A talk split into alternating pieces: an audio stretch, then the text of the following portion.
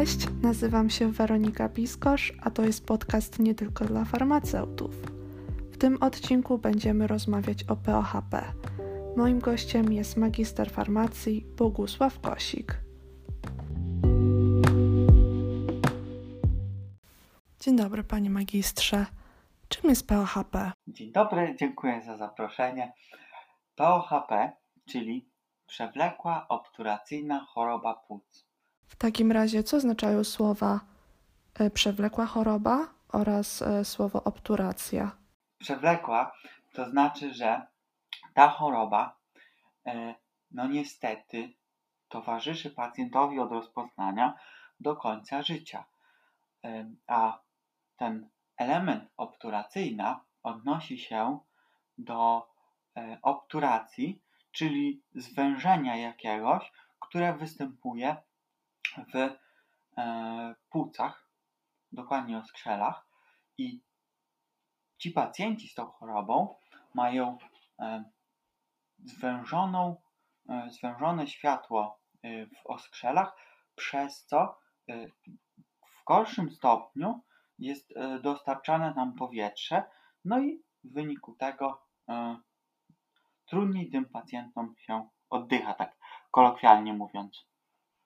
Jak częsta jest ta choroba?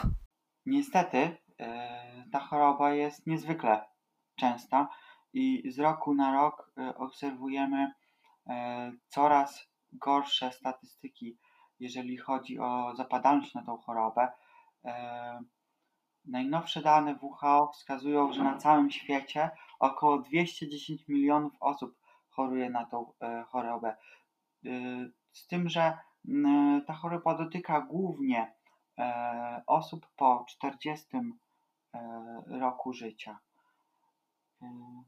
W Polsce też bardzo dużo osób choruje na tą chorobę. Oczywiście nie wszyscy są zdiagnozowani, ponieważ pierwsze w pierwszych miesiącach, nawet latach od pojawienia się objawów tej choroby możemy je zaobserwować tylko i wyłącznie podczas specjalistycznych badań u lekarza. W porównaniu do innych chorób układu oddechowego, e, jak wyglądają te statystyki?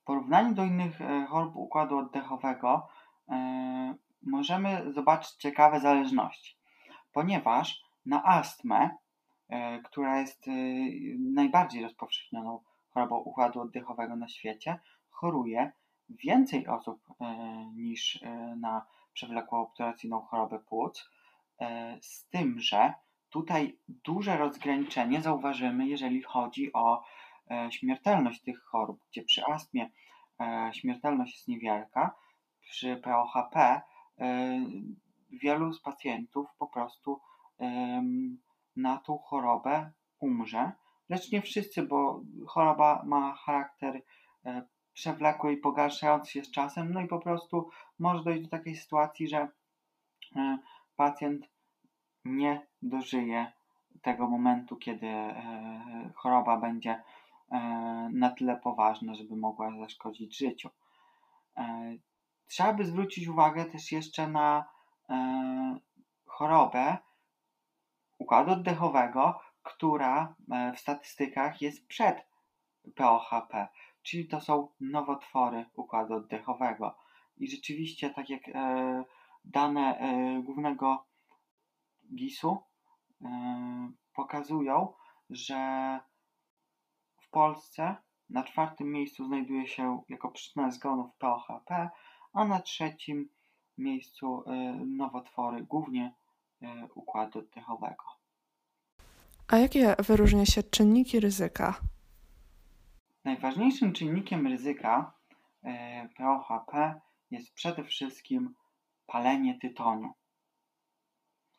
E, I to zarówno aktywne palenie tytoniu, jak i e, bierne wdychanie dymu papierosowego.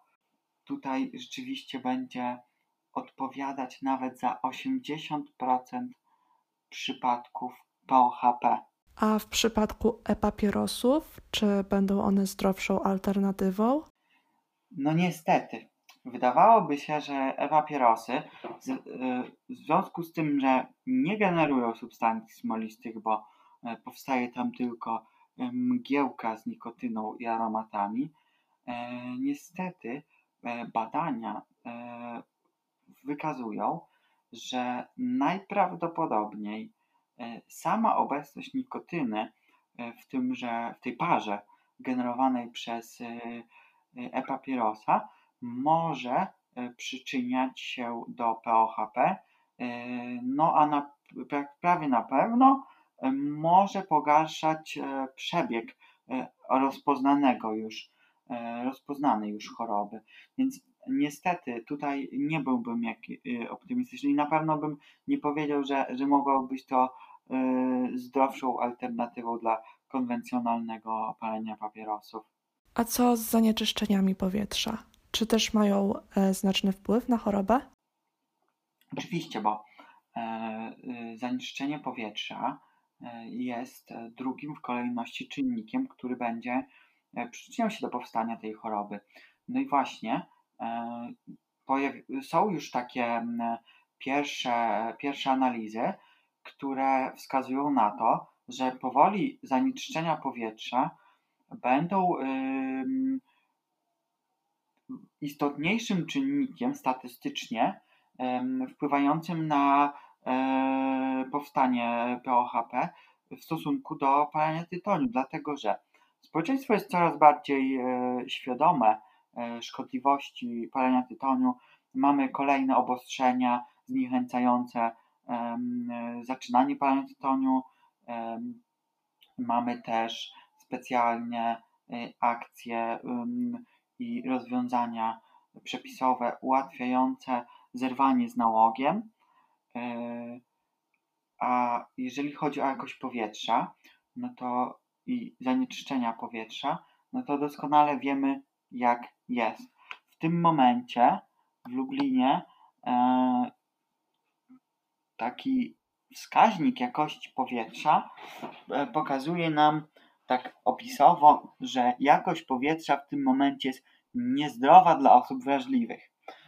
No, wydawałoby się tak, no to jak jestem niewrażliwy, no to, to okej. Okay. No, no nie tak, ale nie do końca. Dlatego, że e, mamy w tym momencie godziny poranne.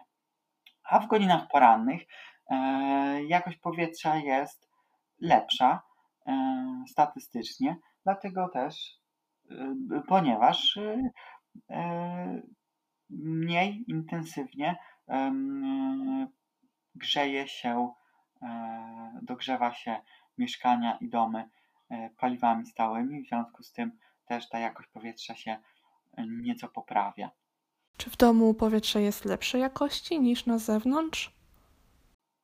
No właśnie, wydawałoby się, że e, skoro powietrze na zewnątrz jest złe, E, po prostu jest dużo zanieczyszczeń, no to w takim razie, tak jak e, e, przekazywane jest teraz co chwilę w mediach, pozostań w domu. Ale niestety okazuje się, że gdy włączymy czujnik jakości powietrza w domu, możemy uzyskać odczyty nawet gorsze niż odczyty, które są na zewnątrz. Dlatego że na zewnątrz, mimo, mimo tego, że e, no, e, wszystkie te zanieczyszczenia e, ze spalin się tam wydostają, no ale mimo wszystko jest to przestrzeń otwarta, jest wiatr i one są cały czas usuwane. A przecież my, gdy jesteśmy w domu, to nie jest tak, że, że to powietrze stoi. No, cały czas systemy wentylacyjne w różnym stopniu wymieniają to powietrze, czy pasywnie, e, czy aktywnie. No i okazuje się, że zanieczyszczenia, które e, są na zewnątrz, całkiem przez szczeliny okienne, szczeliny w ścianach, całkiem dobrze wchodzą do środka, no już niekoniecznie chcą z tego środka wyjść. No i tak jak powiedziałem, nie, nie zawsze to powietrze jest wewnątrz lepsze dla nas i dla naszych płuc niż na zewnątrz. W takim razie y, ostatnio tak popularne mm, oczyszczacze powietrza. Czy one pomagają? Nie ma takiej jednoznacznej odpowiedzi na ten temat, bo po prostu są to urządzenia stosunkowo e, nowe.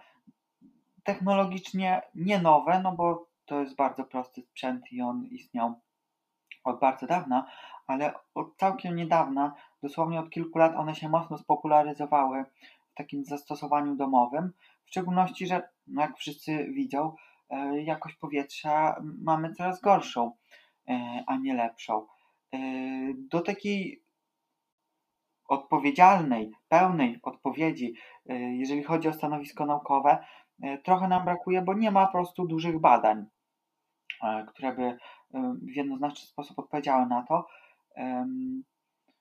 Ja ze swojej strony mogę powiedzieć, że i, i wielu użytkowników tego typu sprzętów, że pomaga. Pomaga, bo rzeczywiście jakość powietrza e, w domu jest lepsza. Zresztą to nie jest tak, że to jest e, urządzenie, które w żaden sposób e, nie pokazuje nam efektu tej pracy, bo to są urządzenia, które są wyposażone w odpowiednie czujniki i te czujniki wskazują, że na skutek działania tego sprzętu te najbardziej szkodliwe elementy powietrza są z tego powietrza usuwane, więc wszystko wskazuje na to, że użycie tych sprzętów może być korzystne.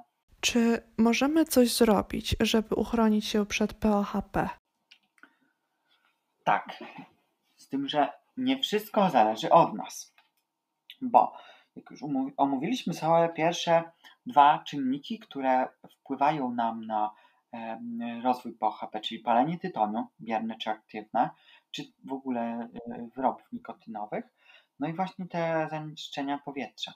Z tym, że mówiliśmy o zanieczyszczeniach powietrza e, na zewnątrz, e, no i wtedy czy możemy coś z tym zrobić? No, musimy wychodzić z domu, niestety czasami, e, ale tutaj mogą być pomocne. Znowu, nie ma tej 100% pewności, ale w takie bar, w dni z bardzo kiepską jakością powietrza możemy nosić maseczki. Teraz tak czy inaczej musimy nosić maseczki, ale mogą być to maseczki o tej wyższej skuteczności, czyli tak zwane maseczki FPP2. E, no w tym momencie dwie persy na innym ogniu, bo i tak prawo nas, od nas wymaga noszenia maseczek, a przy okazji e, chronimy się przed zanieczyszczeniami powietrza, niektórymi oczywiście, nie wszystkimi. To jest pierwsza sprawa. E, no oczywiście unikanie tytoniu, tylko że no nie zawsze to od nas zależy, no bo który bierny palacz robi robi to świadomie. Na szczęście, no, tak jak mówiłem wcześniej, świadomość społeczna jest coraz lepsza, więc ta sytuacja też wygląda lepiej.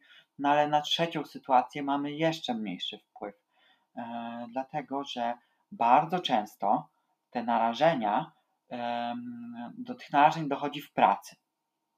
I to są na przykład zakłady przemysłowe, w których są e, zanieczyszczenia chemiczne czy fizyczne, na przykład jakieś pyły, z tego co wiem, e, to bardzo ciężka sytuacja, jeżeli chodzi o choroby układu oddechowego, panuje na przykład w e, zakładach produkujących pieczarki, bo tam po prostu bardzo dużo tych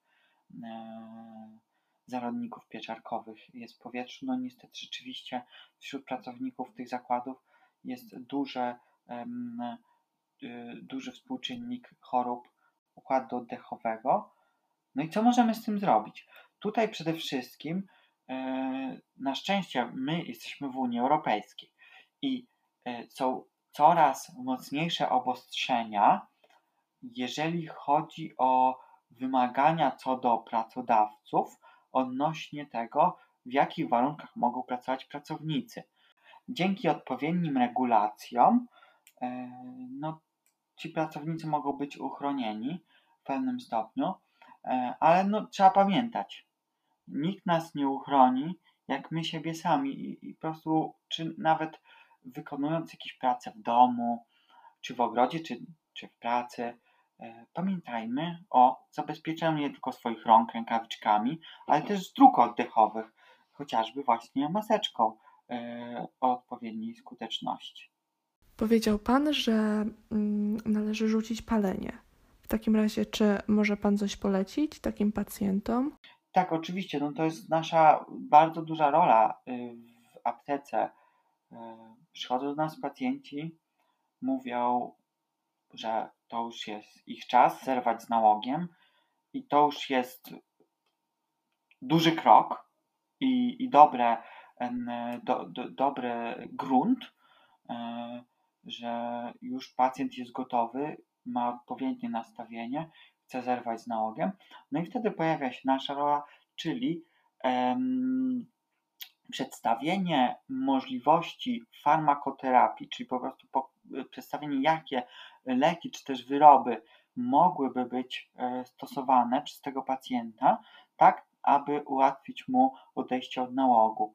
Owszem, no, są tacy, takie, są takie osoby, które z powodzeniem, bez żadnej pomocy e, le, leczniczej sobie poradziły z rzuceniem nałogu, no ale niestety statystyki pokazują, że nawet przy świetnej współpracy e, lekarzy, psychologów i farmaceutów od tego nałogu bardzo trudno odejść. I to też zawsze powtarzam pacjentom, bo jeden ze skuteczniejszych środków, które mamy w aptece, on jest zresztą bez recepty, który pomaga rzucić palenie, nawet sam producent yy, wskazuje to i w ogóle tego nie ukrywa, że najprawdopodobniej pierwsze nawet dwie próby będą nieskuteczne i to pokazują też wszystkie statystyki. I ja opowiadając pacjentom e, o tym produkcie e, i stosowaniu jego, bo też to nie jest takie proste, bo tam zmienia się dawkowanie, po kilku dniach trzeba zaprzestać palenia, w zależności oczywiście od e, jaki mamy preparat konkretnie na myśli. No i tłumaczę, jak to wygląda, i mówię, że być może, no niestety nie uda się za tym razem, ale że należy się nie zniechęcać i podjąć próbę po tam dwóch miesiącach, yy, bo po prostu, no niestety, tak jest z tym nałogiem. Przede wszystkim nie można się poddawać. A kiedy możemy podejrzewać, że mamy POHP? W takich pierwszym, yy, pierwszym etapie choroby można nawet o tym nie wiedzieć. Tak już mówiłem o tym wcześniej. Można po prostu o tym nie wiedzieć, bo parametry nieprawidłowości będą widoczne tylko w badaniach. Czyli tak naprawdę, gdyby pacjent z innego powodu trafił na badanie, mm, to jest badanie spirometryczne u lekarza, e, przyrządem sprawdza po prostu, e, jak, e, tak najprościej mówiąc, kondycję, kondycję oddechową. No i wtedy pacjent no, nie będzie, nie będzie, nie, nie będzie podejrzewał Pierwsze podejrzenia zaczną się pojawiać w momencie, gdy no, już pacjentowi um, towarzyszą e, duszności przez dłuższy czas, a właściwie one nie ustępują. E, pojawia się uporczywy kaszel z odczuszaniem e, flegmy, taki przewlekły uporczywy kaszel z odczuszaniem flegmy.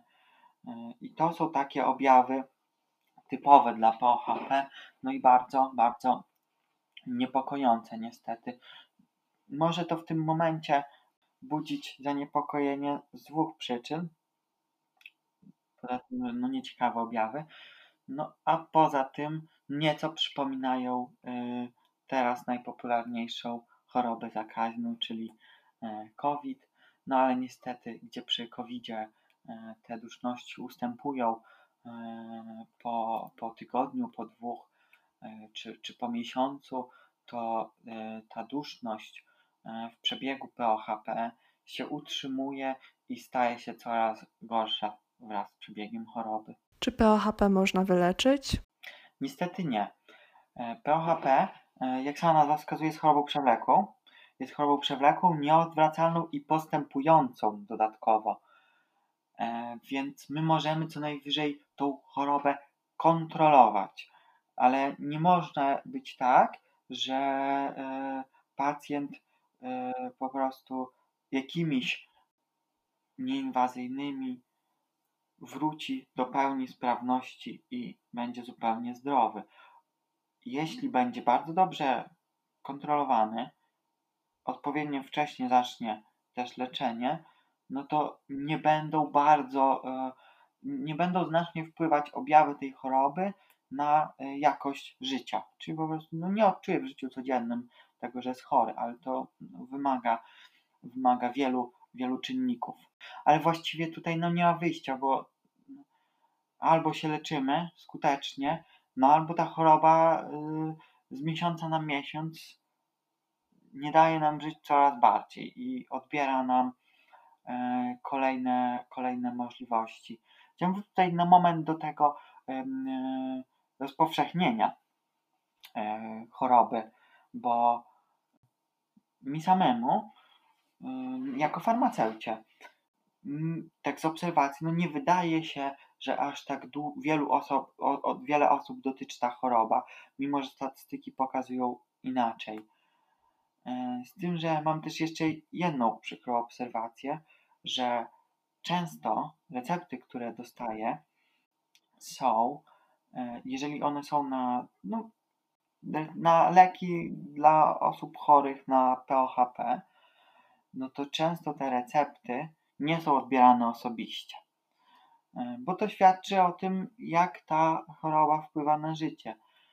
Jeśli duszności są na tle duże mm, i utrudnione jest e, przenikanie tlenu do krwi, to taki pacjent męczy się przy nawet najmniejszych aktywnościach, aż do tego stopnia, no, że już po prostu nie, nie pójdzie e, na spacer, nie pójdzie na zakupy. Dlatego tak istotne jest, jest kontrolowanie tej choroby i trzymanie jej w ryzach.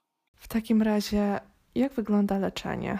Jeżeli chodzi o leczenie, mamy y, postępowanie niefarmakologiczne, to znaczy zachowanie się pacjenta, gdy ma tą chorobę. Tutaj, jak już wcześniej y, powiedziałem, przede wszystkim trzeba unikać tych czynników pogarszających stan, czyli tytoniu, y, gazów drażniących, pyłów, wszelkimi możliwymi e, sposobami.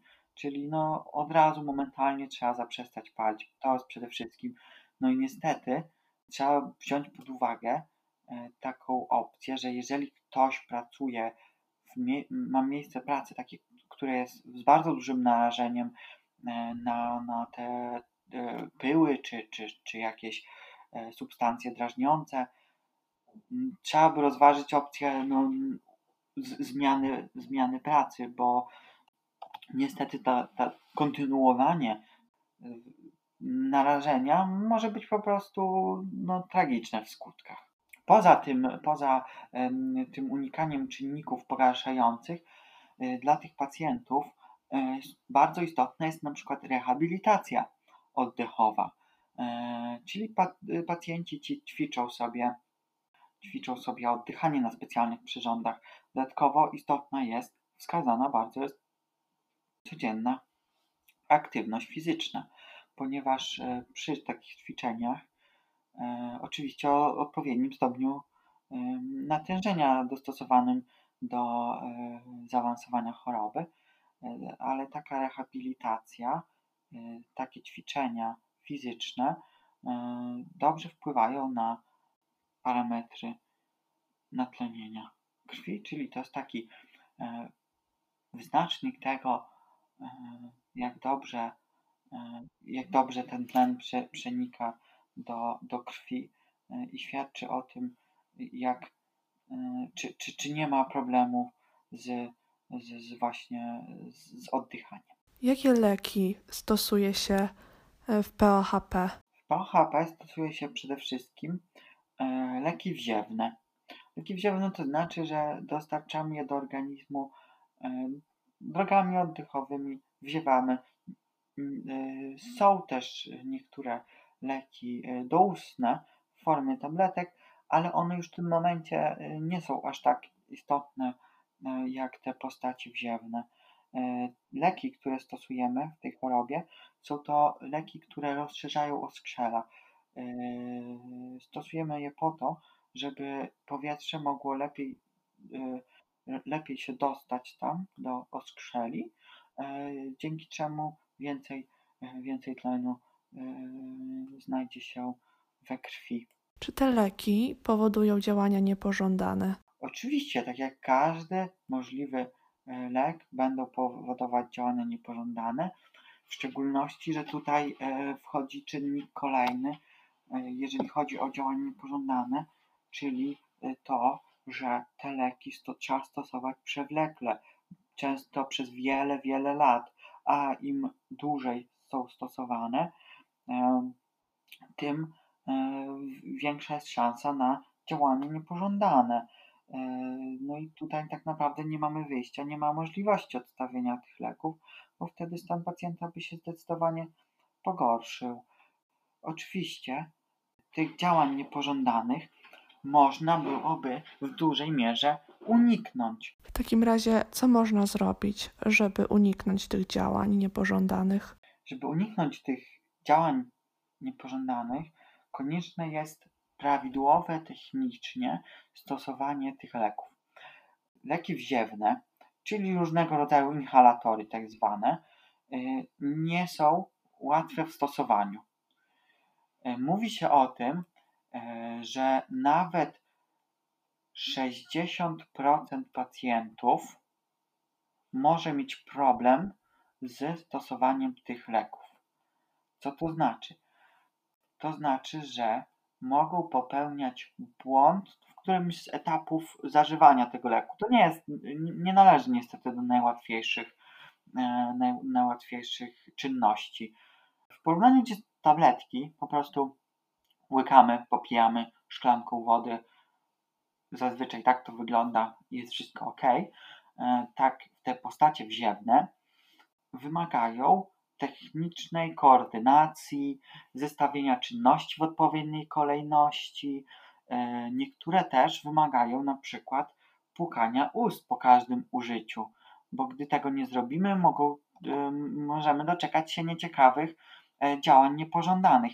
I tutaj jest bardzo duża rola farmaceuty, bo nawet sami pulmonolodzy, którzy zajmują się tymi pacjentami, zwracają na to uwagę, że nie zawsze mają możliwość wytłumaczenia pacjentom prawidłową, yy, prawidłową technikę stosowania tychże leków.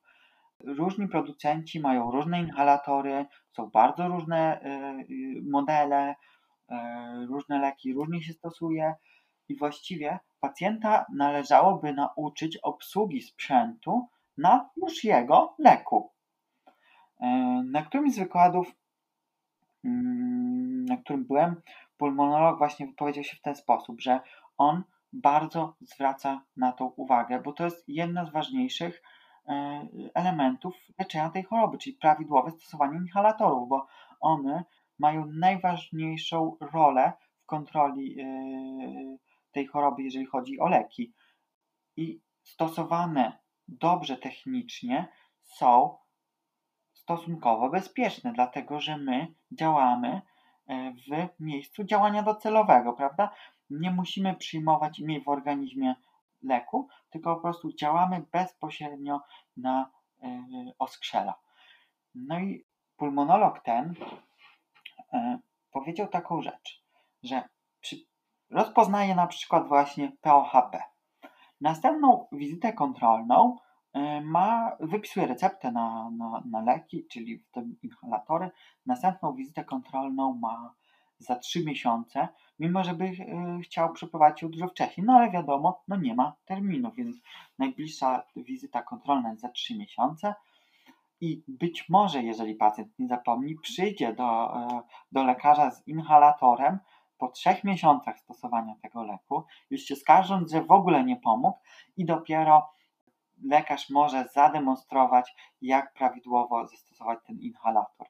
No i właśnie e, tu e, się pojawia wielka rola farmaceutów, dlatego że my w momencie, kiedy przychodzi pacjent wykupić receptę, to już jesteśmy na miejscu razem z pacjentem inhalatorem i wiedzą, którą możemy przekazać pacjentowi.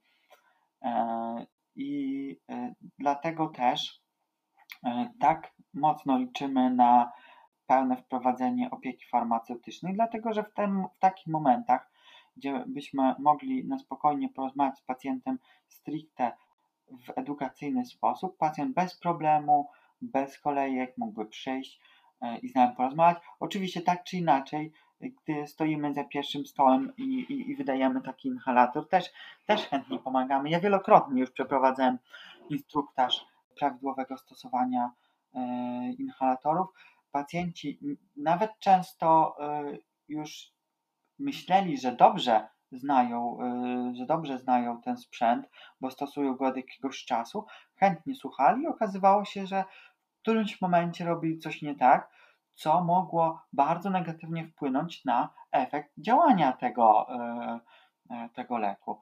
Więc to jest taka nasza e, największa rola, jeżeli chodzi o wpływ na pozytywne, pozytywny wpływ na, na przebieg choroby i, i zmniejszenie szansy na wystąpienie działań niepożądanych, czyli po prostu edukacja bezpośrednio pacjentów. A do czego może doprowadzić nieleczone POHP? Odpowiadając krótko, do śmierci. E, a odpowiadając trochę dłużej, e, no bo to jest choroba śmiertelna. Śmiertelna, nieodwracalna, tak jak mówiłem, postępująca.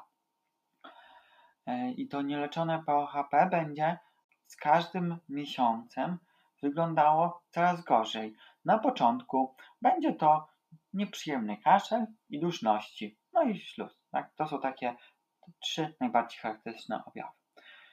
Później e, już nie będę mówił o tych zmianach anatomicznych, które zachodzą, ale przede wszystkim chciałem zwrócić uwagę na to, jak wygląda życie tego pacjenta.